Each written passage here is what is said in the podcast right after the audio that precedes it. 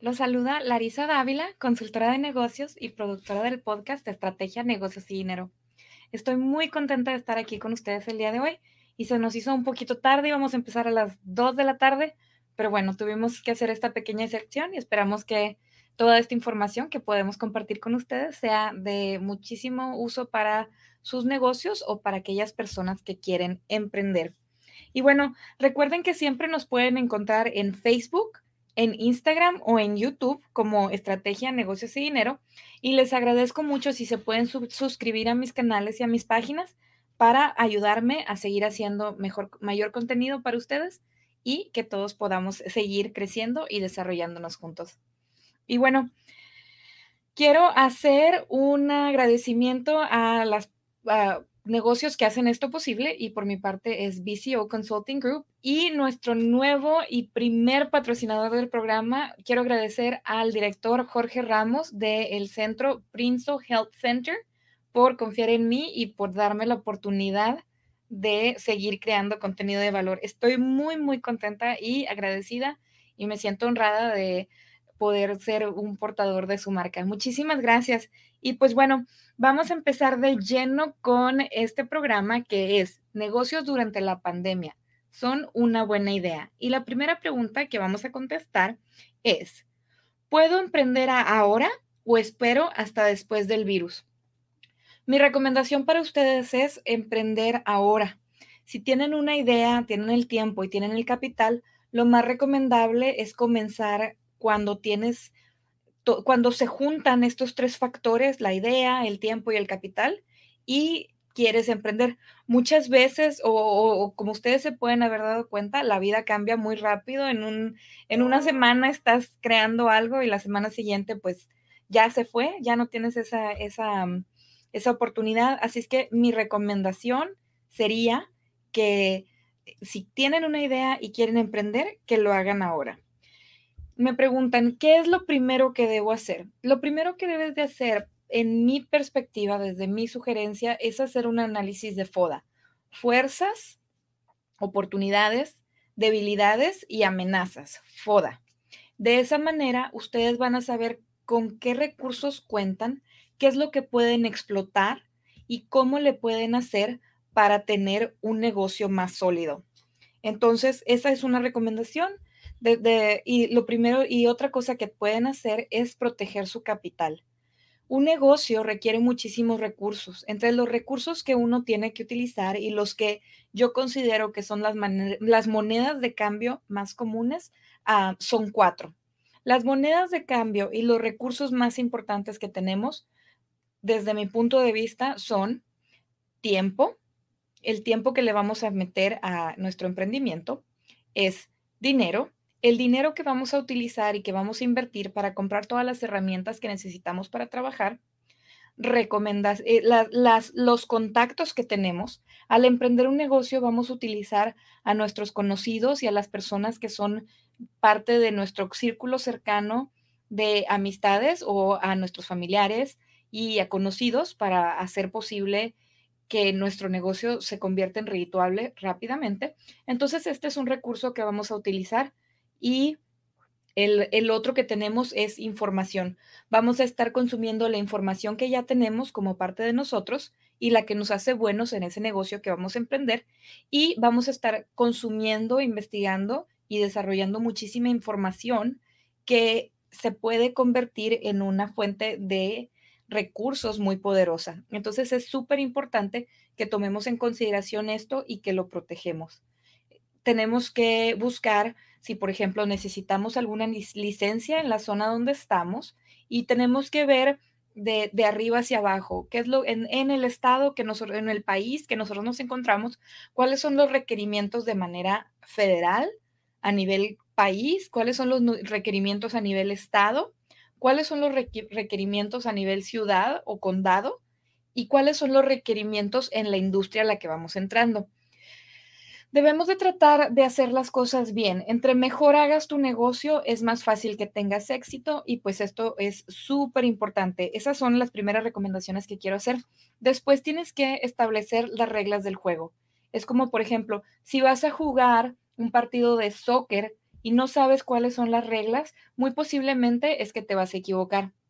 Ahora, si vas a invitar a tus socios, a tus proveedores, a tus empleados y a tus clientes a jugar contigo en este partido de soccer, pero no existen reglas para saber qué es lo correcto y qué es lo incorrecto, entonces lo más posible, lo más probable, lo más probable y lo más seguro es que va a haber malos entendidos. Entonces es súper importante que establezcas las reglas del juego para tu negocio. Que es cuando vas a vender un servicio, qué es lo que incluye tu servicio y qué es lo que cuesta, cuándo se van a hacer descuentos y cuándo se van a hacer excepciones, cuándo se van a, hasta dónde se extiende tu servicio y hasta dónde paras. Esto es súper importante porque si no tienes estas reglas, cuando los clientes te compran, es posible que tengan expectativas mucho más grandes de las que tú quieres ofrecer y se van a sentir decepcionados cuando tú no sigas estas reglas. ¿Ok? Ahora, si tú no pones las reglas del juego con tus empleados, es muy probable que te vas a decepcionar de ellos o es muy probable que ellos se van a desmoralizar y van a dejar de querer trabajar contigo de la manera que lo hubieran hecho si hubieran entendido qué es lo que tú esperas de ellos y qué es lo que significa triunfar dentro de tu empresa. Por eso, otra recomendación, la primera recomendación que tengo para emprender es que sepas cuáles son los requerimientos legales Después, que sepas cuáles son las reglas del juego para poder jugar y triunfar. Y tercero, que protejas tu negocio y tu inversión. La puedes proteger por medio de contratos que incluyan las reglas del juego y por medio de seguros que protejan en caso de algún incidente o alguna catástrofe, alguna pandemia o algo similar, en caso de que algo vaya a salir mal. Lo primero que se tiene que hacer siempre es proteger tu capital y tu los recursos, lo que vas a invertir en tu negocio. Y de esa manera tú te vas a sentir mucho más confiado y mucho más seguro a la hora de ofrecer los servicios, lo que se va a traducir en ah, un negocio fuerte que va a invitar a tus nuevos clientes a querer tener un poco más de ti, los va a invitar a que sean leales a tu marca. Y eso es últimamente, últimamente lo que todos queremos. Ahora, ¿cómo sé si mi idea o producto es el mejor para iniciar el emprendimiento? Realmente eso es, puedes hacer investigaciones, pero eso es muy difícil de saber. Si tú tienes una idea, puedes hacer lo que muchas empresas hacen, que es investigaciones. Puedes preguntarle a tus familiares, a tus amigos, a personas que conoces. Sin embargo, tienes que tener mucho cuidado, porque cuando tú le preguntas a la gente si tienes una buena idea, y no accionas rápidamente, lo muy posible es que a otras personas se les va a antojar. Y no es, no es a que sea mala fe, no es que sean malas personas, es que a veces cuando tú les pones una idea en la mente y esa idea es buena y todos están intentando mejorar su situación económica, posiblemente si tú les das la idea y no tomas acción, ellos van a pensar, mm, ya se le pasó, no lo va a hacer siempre, mejor lo hago yo con la visión que yo tengo que es mejor. Entonces, si vas a emprender y vas a compartir tu idea, lo ideal es que emprendas y que acciones rápido para que ejecutes acciones y comiences a tener un negocio redituable. De otra manera, peligras con que se roben tu idea. Pero bueno, puedes empezar a hacer, esa es una de las cosas que puedes hacer, hacer investigaciones y luego puedes empezar lo que le llaman una empresa esbelta. Empresas, empiezas como la primera fase con poquito capital y después vas creciendo. Muchas personas quieren abrir sus negocios, pero les falta capital y piensan, o abro ese negocio que es mi sueño en grande o no abro. Y pues realmente las cosas no son así. Entonces, si, si, si, si la gente se esperara a tener todo el capital para tener el negocio de sus sueños, pues es muy posible que ningún negocio emprendería nunca.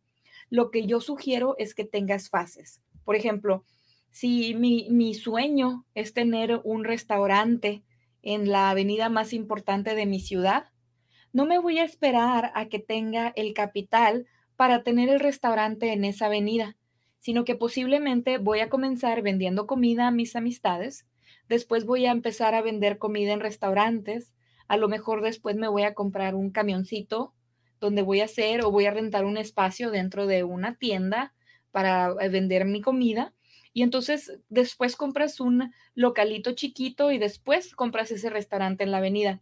Idealmente, todos empezaríamos como en el negocio donde nosotros lo queremos, pero realísticamente hablando, no siempre se puede hacer así. Entonces mi recomendación es siempre emprender con lo que se tiene en el momento que se puede.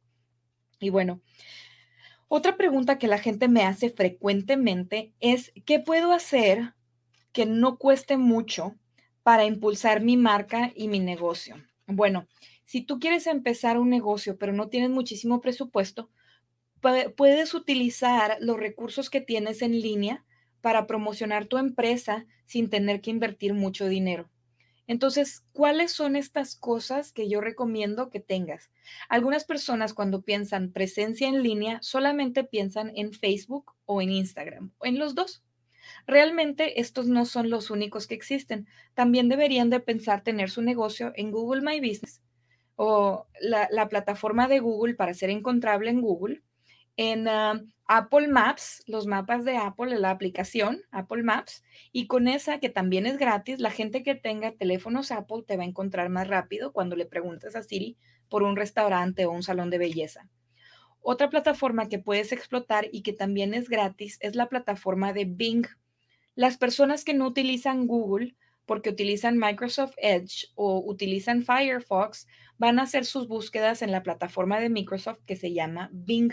Ahí también debes de agregar tu negocio para ser encontrable rápidamente. Ahora, en, Estados Unidos Yahoo ya no es tan fuerte, pero en los países latinoamericanos Yahoo sigue siendo uno de los buscadores más importantes y tienes que tratar de que tu negocio también esté en esa plataforma.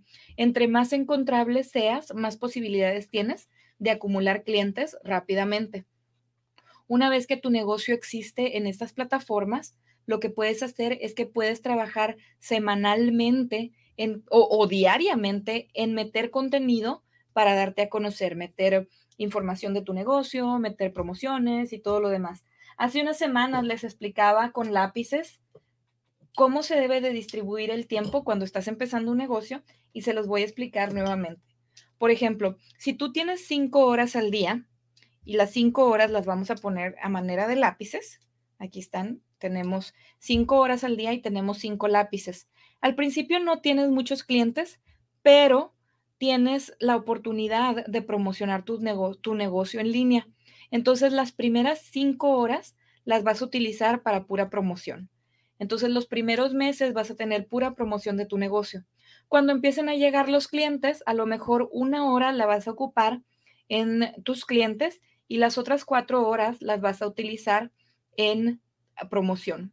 Después, a lo mejor vas a tener dos clientes y a lo mejor vas a tener que hacer contabilidad o administración. Entonces vas a dividir dos horas de promoción, una hora de contabilidad y dos horas de servicio al cliente y así vas distribuyendo las horas de tu día. No sé si esto les hace sentido, pero esto les va a ayudar a mantenerse motivados a la hora de emprender y de mantener su, su negocio redituable. Quiero hacer una pausa para saludar a Pedro Once, que nos dice buenas tardes. Hola Pedro, buenas tardes. Muchas gracias por escucharnos. Y también quiero saludar a Claudia López. Claudia, muchísimas gracias por estar con nosotros el día de hoy. Claudia nos dice saludos, muy bien explicado para empezar un negocio. Muchísimas gracias, Claudia. Si me pueden decir, por favor, cuál es su negocio, me encantaría saber. Y bueno, aquí otra, otra pregunta que quiero contestar para ustedes es, ¿cuáles crees que son los problemas que enfrentan los emprendedores el día de hoy? La primera es la falta de información. Creo que si tú no tienes información para saber cómo manejar tu negocio, entonces es difícil que tu negocio sea un negocio exitoso. Entonces, uno tiene que trabajar muchísimo en buscar información para evitar equivocarse o para evitar obstáculos o para evitar perder muchísimo tiempo. O, entonces, no tienes que saber toda la información, pero tienes que saber dónde encontrar esa información para que tu negocio se haga exitoso y redituable más rápido. Otro obstáculo que encuentro es la que la gente no sabe vender, no sabe cobrar o no sabe ahorrar. Ese es un problema gigante. La gente no sabe vender, eso significa que cobran muy barato. No sabe cobrar, eso significa que cuando la gente no les quiere pagar o les quiere pedir descuentos, regalan su trabajo. Y no saben ahorrar, eso significa que el dinero que ganan, en lugar de reinvertirlo en más material, en ahorros o en inversión para crecer, se lo gastan en cosas que no les van a ayudar a crecer. Y por eso ese puede ser un gran, gran motivo para que los negocios fracasen. Otra cosa que, veo que es muy, muy frecuente, un error muy frecuente que veo, es que las personas este, no se asesoran bien y no tienen contratos por escrito. Entonces hacen tratos con socios, con amigos, con familiares, con clientes y alguna de las dos personas no cumple su parte del teatro, trato y la persona puede perder todo su capital. Entonces es súper importante que tengan todo por escrito y que protejan sus inversiones en todo momento. Esos son algunos de los ah, problemas más grandes que pueden enfrentar los empresarios y realmente son evitables si se hacen con, bien planeados y con organización o con eh, la guía y la, con el criterio y el apoyo de expertos o de mentores que los puedan guiar para que logren sus objetivos de ventas. Otra cosa que, veo, hablando de objetivos de ventas, otro, otro problema grande que veo es que la gente no se pone metas de ventas. Entonces, por ejemplo, abren un negocio y no, no, no monitorean cuánto tienen que ganar. Entonces, por ejemplo, están sentados y están esperando que los clientes llegan, que, van a llegar los clientes, que van a llegar uno de estos días, pero no están activamente vendiendo para tener una cantidad planeada o una cantidad por escrito para llegar a sus metas de ventas mensuales. Entonces, si tú no tienes una meta que alcanzar, entonces no te vas a presionar para lograr esa meta. Si tú no tienes objetivos de ventas, entonces no vas a, vas a ser como, como un barquito en alta mar. O sea, bueno, tengo que llegar a la casa, pero no sé a qué horas. Entonces me voy, me voy rápido, me voy despacito, me voy en carro, me voy en bicicleta. Si no tienes una meta y, un momento, y, un, y un periodo de tiempo para llegar a ese objetivo, entonces te vas a perder y es lógico que esto va a pasar porque no tienes una meta. Entonces, creo que otro problema o otro obstáculo grande que veo de parte de los emprendedores es este, la falta de planeación y la falta de objetivos para crecer. Así es que les recomiendo que se estén muy abusados en eso, tomen muchísima atención en, estos obstáculos que pueden encontrar para evitarlos y para no ser parte de las estadísticas de las empresas que terminan, fracasan en el primer año, los primeros cinco años, porque se cansan, simplemente se quedan, como los carros, se quedan sin gasolina, ya no entró dinero, ya no hubo recursos y ya no pueden avanzar. Y bueno, nadie quiere que esto suceda. Lo que queremos es que todos los negocios siempre sean exitosos y siempre salgan adelante. Ahora,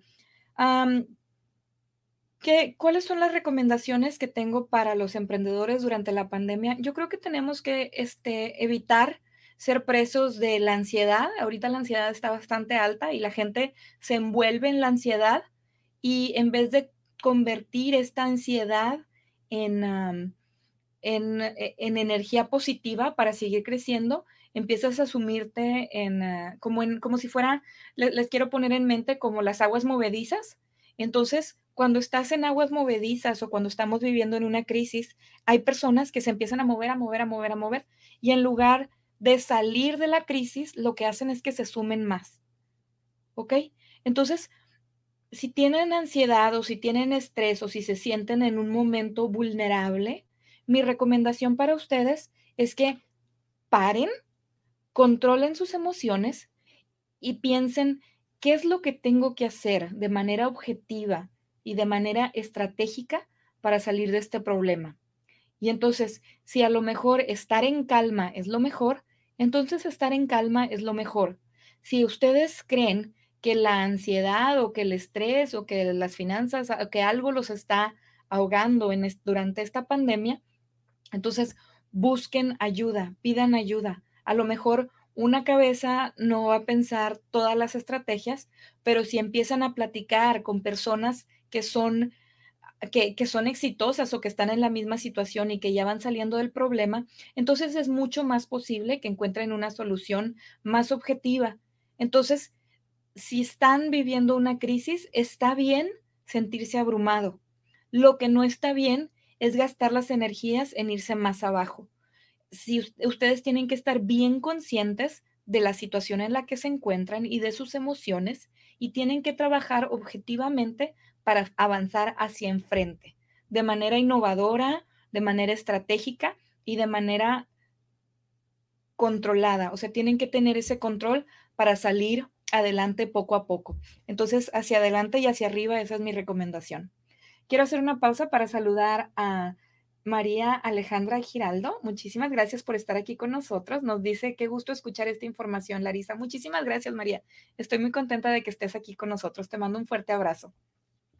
Y bueno, seguimos. ¿Qué tipo de entrenamiento recomiendas para desarrollar un negocio? El otro día estábamos hablando de esto. Estábamos hablando de que muchísimas cosas del emprendimiento no las encontramos en la escuela. Entonces tenemos que enfocarnos en o, tenemos que buscar esta información por afuera de la escuela ya que nos graduamos. Entonces empezamos a comprar libros para emprendimiento y consumimos muchísimos libros de emprendimiento, pero estos libros se enfocan en la parte emocional de los negocios. Que tiene, o sea, en la parte que te ayuda a mantenerte inspirado. Yo veo frecuentemente cuentas de Instagram y de Facebook que tienen miles y miles y miles de comentarios y miles de seguidores que se mantienen un poquito adictos a, a, la información que les dan.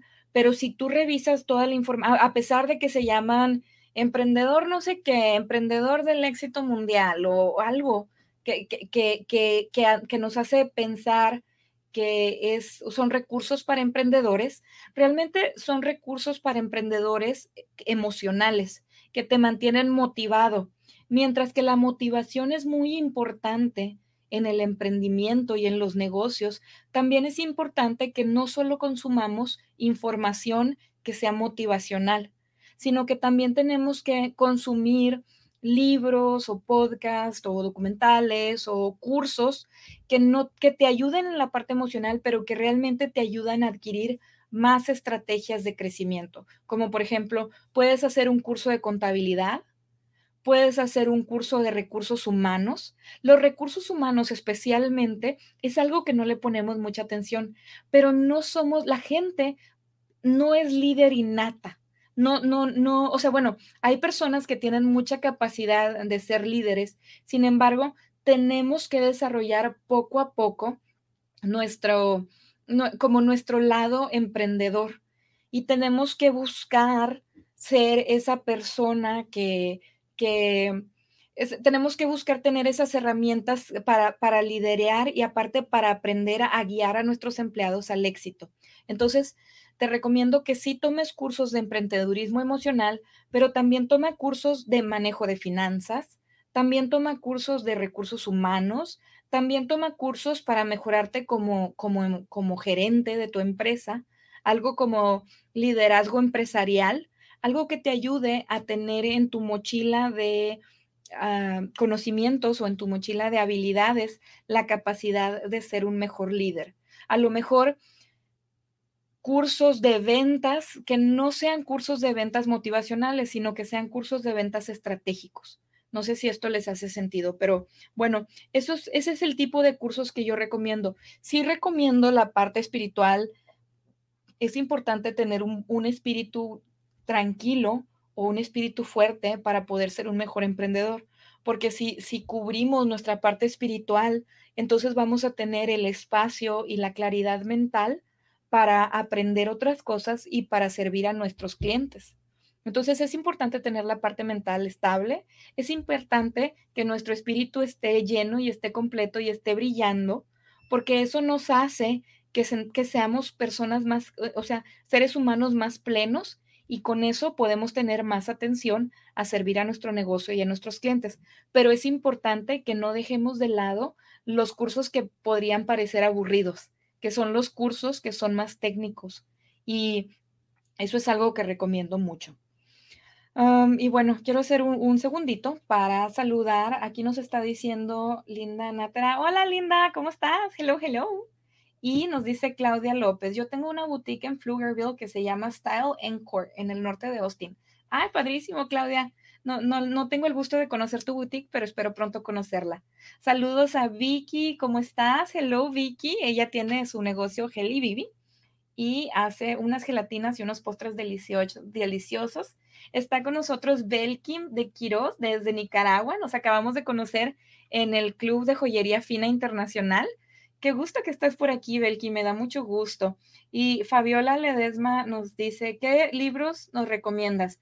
Uy, Fabiola, tengo mil libros que recomendar, recomendarles. Soy adicta a leer este, libros, libros de emprendimiento. Ahorita, actualmente, acabo de terminar un libro que se llama ah, Hablando con extraños de Malcolm Gadwell. Ah, Talking to Strangers se llama. Y habla de que a, algunas ocasiones nos hacemos vulnerables o, creemos que somos expertos en hablar con extraños y existen muchas grietas que se nos pasan de largo y que nos pueden hacer que no conozcamos bien a las personas con las que estamos tratando y nos pueden llevar a tomar, tener errores de interpersonales. En los negocios todo es interpersonal, entonces tenemos que estar muy, muy, muy conscientes y muy atentos a las posibles errores que podemos tener a la hora de hablar con extraños. Entonces, ese libro lo recomiendo muchísimo. Ah, Talking to Strangers de Malcolm Gladwell. Ahora estoy leyendo otro libro que estoy bien picada con él y también es en inglés, pero creo que también está en español. Se llama Chris Voss. B o Chris, así como Christian, y luego Voss, B chica o SS, y ese se llama Nunca dividas la diferencia. Never Split the Difference. Y este es un libro de ah, tips de negocios de, que los, lo da un, este es el libro, no sé si lo pueden ver por ahí, Never Split the Difference. Estoy leyéndolo y estoy picadísima con el libro. Chris Voss era un, fue por 20 años un experto en negociaciones para el FBI y trabajaba con ah, terroristas o con fugitivos de la ley o con con diferentes personas, con espías, y entonces negociaba con ellos para adquirir la información o para, eh, eh, para hacerlos que se rindieran, como por ejemplo ladrones de bancos, y entonces negocia con ellos y les ayuda, o, bueno, lo, logra que, por ejemplo, si tienen un banco secuestrado, entonces que suelten a los fugitivos y todo eso. Entonces dice que eh, después con, con la Universidad de Harvard trataron sus estrategias de negociación y se dieron cuenta que la negociación que se utiliza en el FBI, en el FBI, también es efectiva para los negocios y para hacer que la gente conecte contigo y esté dispuesta a pagar más por lo que tú quieres que paguen.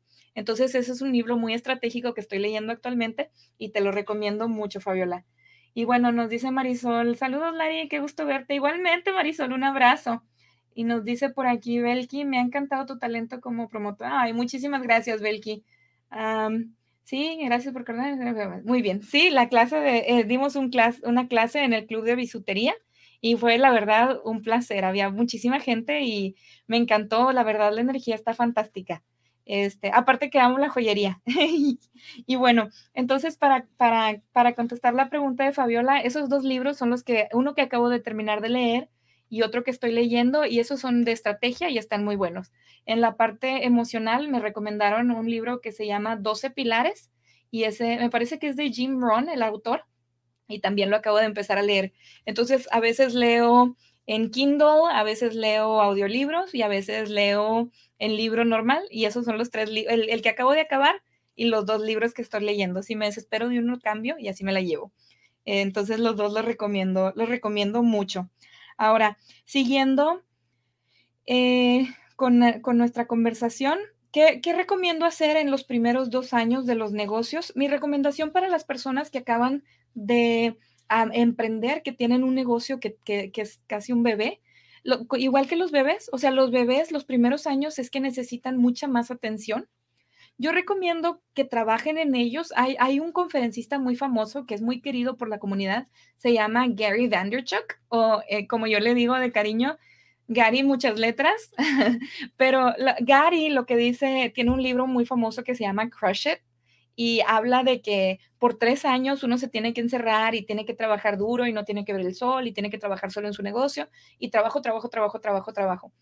Entonces, eh, eh, algunos, algunas personas que leen estas cosas luego se, vuelcan en sus negocios y terminan exhaustos. Y, cuando estás exhausto de un negocio, entonces es como si, si, si, si ya estás muy saturado, entonces como, como las ollas a presión, cuando están muy saturadas empiezan a escupir agua caliente. Igual los emprendedores, cuando están muy cansados, entonces ya no son la misma persona que eran cuando empezaron un negocio y eso puede ser perjudicial para su propia marca. Entonces, yo te recomiendo que sí le eches muchas ganas en los dos primeros años, pero que también te cuides como persona, cuida tu cuerpo. Entonces, trabaja mucho, pero trabaja de manera inteligente. Como dice Arjona, hay que, no hay que querer tanto y hay que querer mejor. Entonces, quiere tu trabajo, ama tu trabajo, pero también quiérete a ti mismo. Hay una, mm, hay una rueda de la vida que tiene siete diferentes secciones y que eh, habla de, de los seres humanos como seres espirituales, emocionales, seres sociales, seres financieros, seres intelectuales y seres, seres con necesidad de tener interacción social. Entonces, si una rueda del ser humano, si, si alguno de estos siete, siete áreas del ser humano no está al 100%, es como las ruedas, o sea, si está quebrada de un lado, pues no va a rodar. Entonces, en los dos primeros años, yo recomiendo que sí le pongas mucha atención a tu negocio, pero que seas inteligente a la hora de comer, de dormir, de, de ver a tus amigos, de estar con tu pareja y de estar contigo mismo. O sea, si, lo que necesitas, si tu cuerpo te dice duerme, duerme. A veces es más redituable dormir el sábado completo que trabajar todo el fin de semana seguido y tener un pésimo humor el, humor el lunes o estar tan cansado que en lugar de hacer la contabilidad bien o de tomar, hacer servicio al cliente bueno, vas a tener malos entendidos, no vas a notar bien y todo eso. Mi recomendación es que no se cansen tanto. Tengan, protejan, protejan su cuerpo y protejan su negocio y vivan en un balance. Esa es una muy buena recomendación en los dos primeros años. Lo que recomiendo súper, súper, súper importante es que lleven control de todo. Algunas personas no se preocupan por su sistema contable hasta el 31 de diciembre que tienen que empezar a llenar el documento de los impuestos y como le dicen en Estados Unidos, el documento de las taxas. Entonces, no revisan las entradas y salidas eh, que tienen mensualmente y dicen, ha entrado muchísimo dinero y al final del año te das cuenta que sí entró mucho, muchísimo dinero, pero que gastaste el doble. Entonces realmente trabajaste en estar cansado y ser más pobre. ¿Por qué? Porque no checaste tus finanzas. Entonces es súper importante que tenga en los, en los, en, es más fácil comenzar a tener las finanzas de tu negocio en orden en los dos primeros años porque vas a poner, tener poquitos clientes, entonces vas a tener poquitas entradas. Es más fácil empezar al principio que empezar a los cinco o seis años cuando ya estás súper cansado y en lugar de haber acumulado riqueza, lo que has acumulado son deudas. Entonces, para mí es súper importante que lleven el control de sus finanzas y especialmente si alguna vez van a querer pedir un préstamo para, para crecer, si no tienen récords de pérdidas y ganancias y de hojas de balances y de qué tan exitoso es su empresa, nadie les va a querer prestar dinero porque nadie va a confiar en la credibilidad de su empresa. Entonces, no esperen a necesitar tener eh, análisis financieros para comenzar a hacerlos. Empiecen a hacerlos desde el día uno. Esa es una recomendación que tengo para ustedes y creo que es importante tomar en consideración. Vamos a hacer una pausa rapidita para, ver, por aquí. Nos dice Belki, mi problema es que no me decido a dejar mi trabajo como ingeniero y dedicarme 100% a la bisutería, y menos en este tiempo tan difícil. Está bien, Belki. O sea, si tú llevas un sistema contable y estás viendo cuáles son tus entradas y salidas, va a llegar un momento en el que vas a decir, ¿sabes qué? Lo puedo hacer. Pero si tú no sabes cuánto entra y cuánto sale y cuánto inviertes, entonces es difícil. Es como, por ejemplo, me voy a aventar al barranco.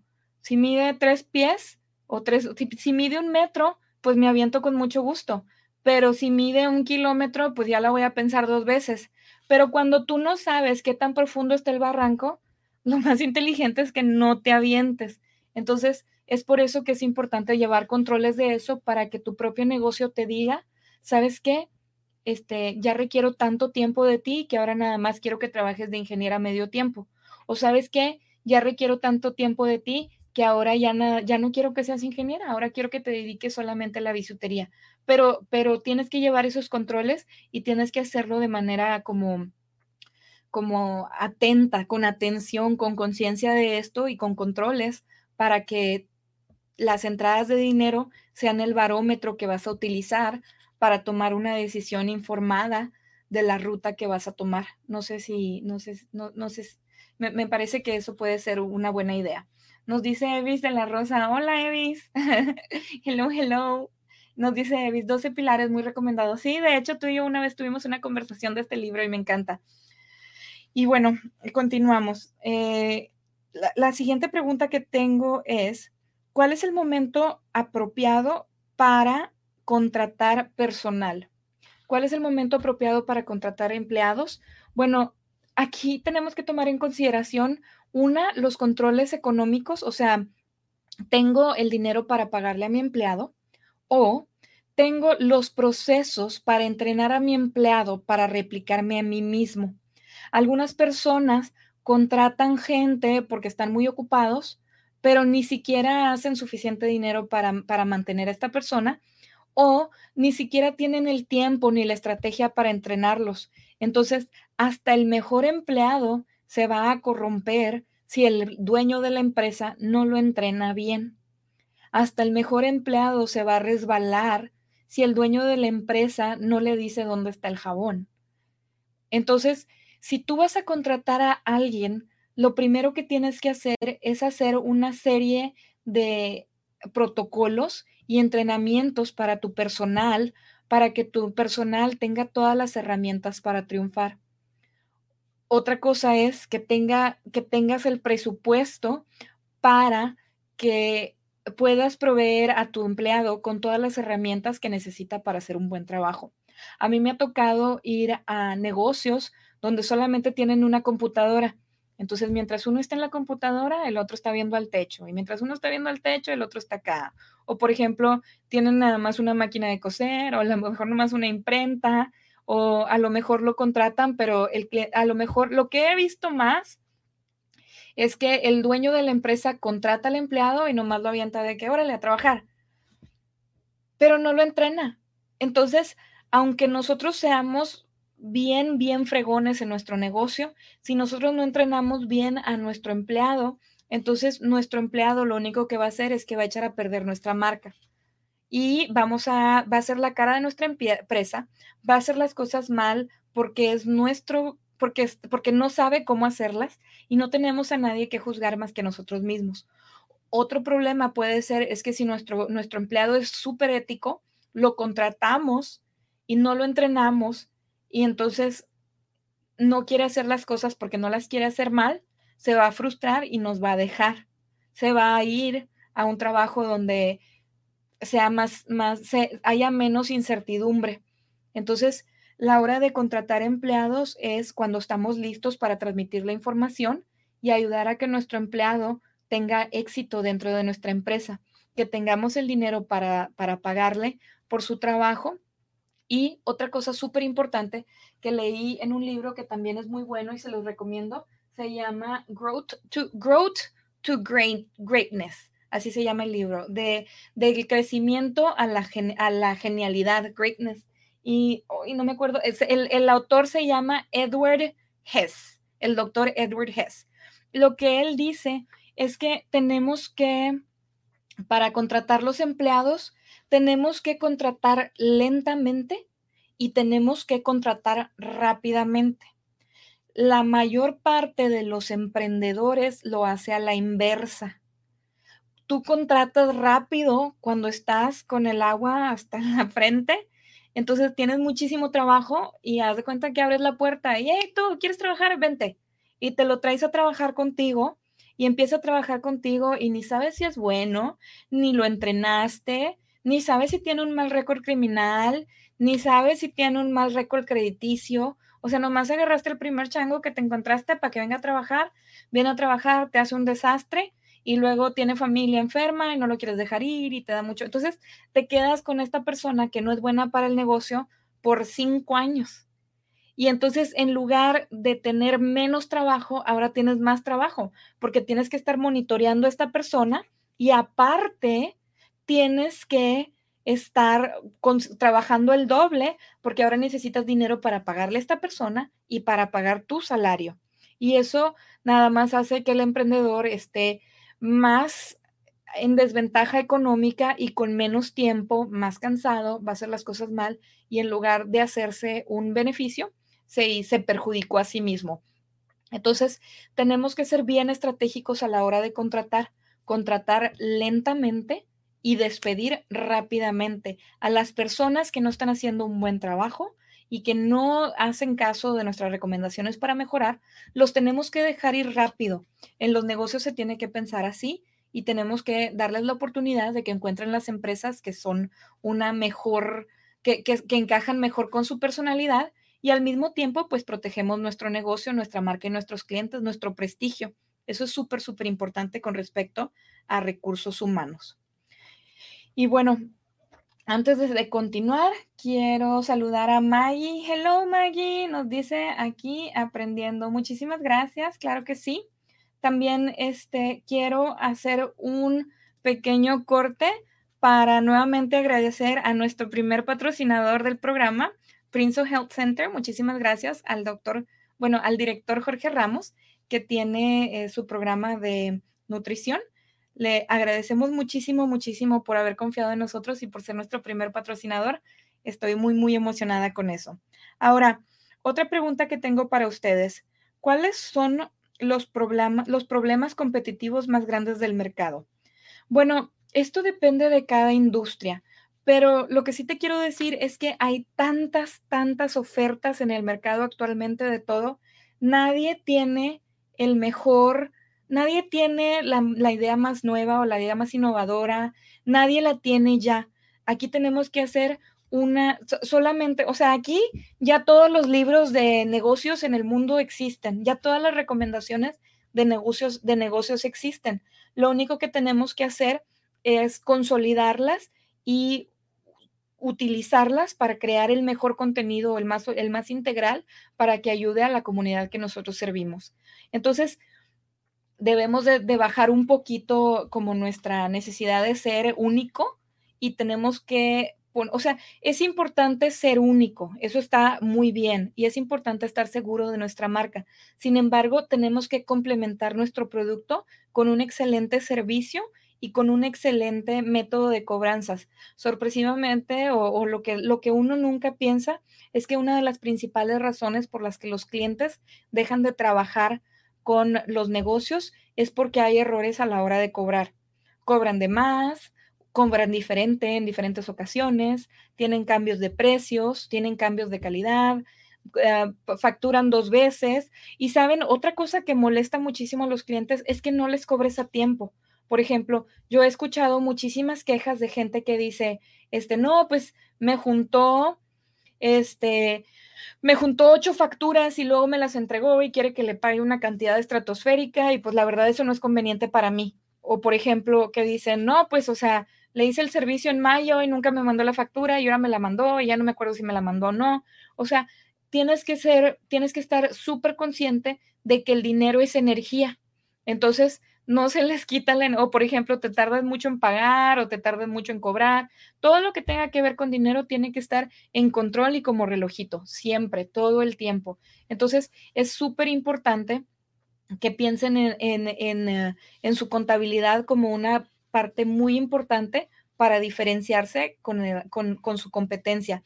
Entonces, tengan precios estandarizados, tengan precios informados, tengan precios inteligentes y tengan un buen método de contabilidad. Eso es súper importante para que mantengan la lealtad de sus clientes. Realmente la estandarización y el control en todo lo que hagan es una manera excelente de mantener a sus clientes con ustedes. Y bueno, la siguiente pregunta que quiero contestar es cuándo es el momento para decir adiós a tu negocio. Si tú, por ejemplo, abriste un negocio y estás teniendo ah, conflictos de dinero o estás teniendo conflictos para mantener a tus clientes o para mantener a tus empleados o simplemente tú ya no tienes la energía para tratar a tus clientes de, de manera plena y de manera contenta, a lo mejor es un buen momento para dejarlo ir. O sea, existen muchísimas frases de nunca te rindas y estás hasta el fin y juntos hasta el éxito. Y hay veces por, por, por no aceptar que es momento de parar, entonces seguimos en algo que ya no nos produce, ya no nos produce felicidad o ya no nos produce energía, ya no nos hace contentos o ya nos está generando conflictos con nuestra pareja o ah, ya, o sea, los clientes ya no nos quieren pagar o hay muchos errores. Entonces a veces es posible que ah, ah, existen diferentes negocios, todos los negocios son distintos y esto se tiene que tratar caso por caso. Tampoco les quiero decir que eh, vayan a su oficina ahorita y cierren su negocio, ¿verdad? O sea, tiene que ser una decisión inteligente y una decisión informada y se tienen que hacer las listas de beneficios y, contras, pero entonces lo que tienen que hacer es ver que, cuál es eh, su, su situación financiera para su empresa y qué tanta luz les produce. Si ustedes todavía son felices y están motivados y tienen la energía y se levantan con gusto y van a su trabajo y lo hacen con cariño, entonces a lo mejor tienen, a lo pero el negocio está fallando financieramente, entonces a lo mejor es momento de buscar ayuda para tener mejores estrategias de ventas. A lo mejor es momento de cambiarse de audiencia. A lo mejor con la audiencia que ustedes están trabajando no, es, no, no está embonando bien con los productos o servicios que ustedes ofrecen al precio que ustedes ofrecen. O a lo mejor simplemente es cuestión de darle como otro ángulo al negocio. A veces algunas personas dicen, no, pues no tengo dinero como para contratar una compañía de mercado, de, una de, de mercadología.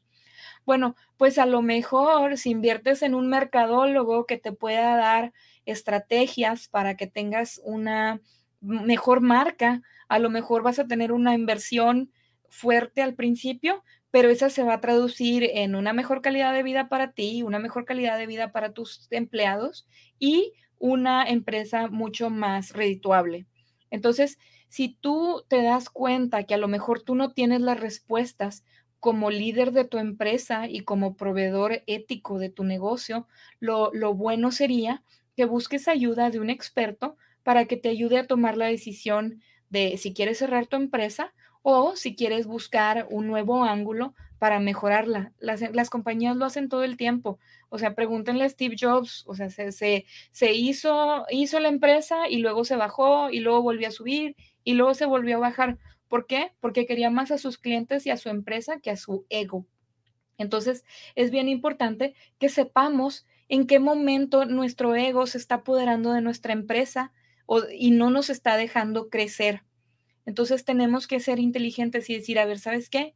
Necesito ayuda de una persona que tenga más experiencia o más habilidades o más educación en, con respecto a, tomar el control de mi empresa. Entonces yo voy a seguir siendo parte de mi empresa, pero vamos a buscar un guía para que nos lleve al siguiente nivel y posiblemente entrenarnos y después volver a retomar el control de nuestra empresa o posiblemente entonces nosotros dedicarnos a hacer la parte que nos gusta, que posiblemente es la creación y la atención al cliente, y tener un administrador al frente de la compañía para que la compañía siga creciendo.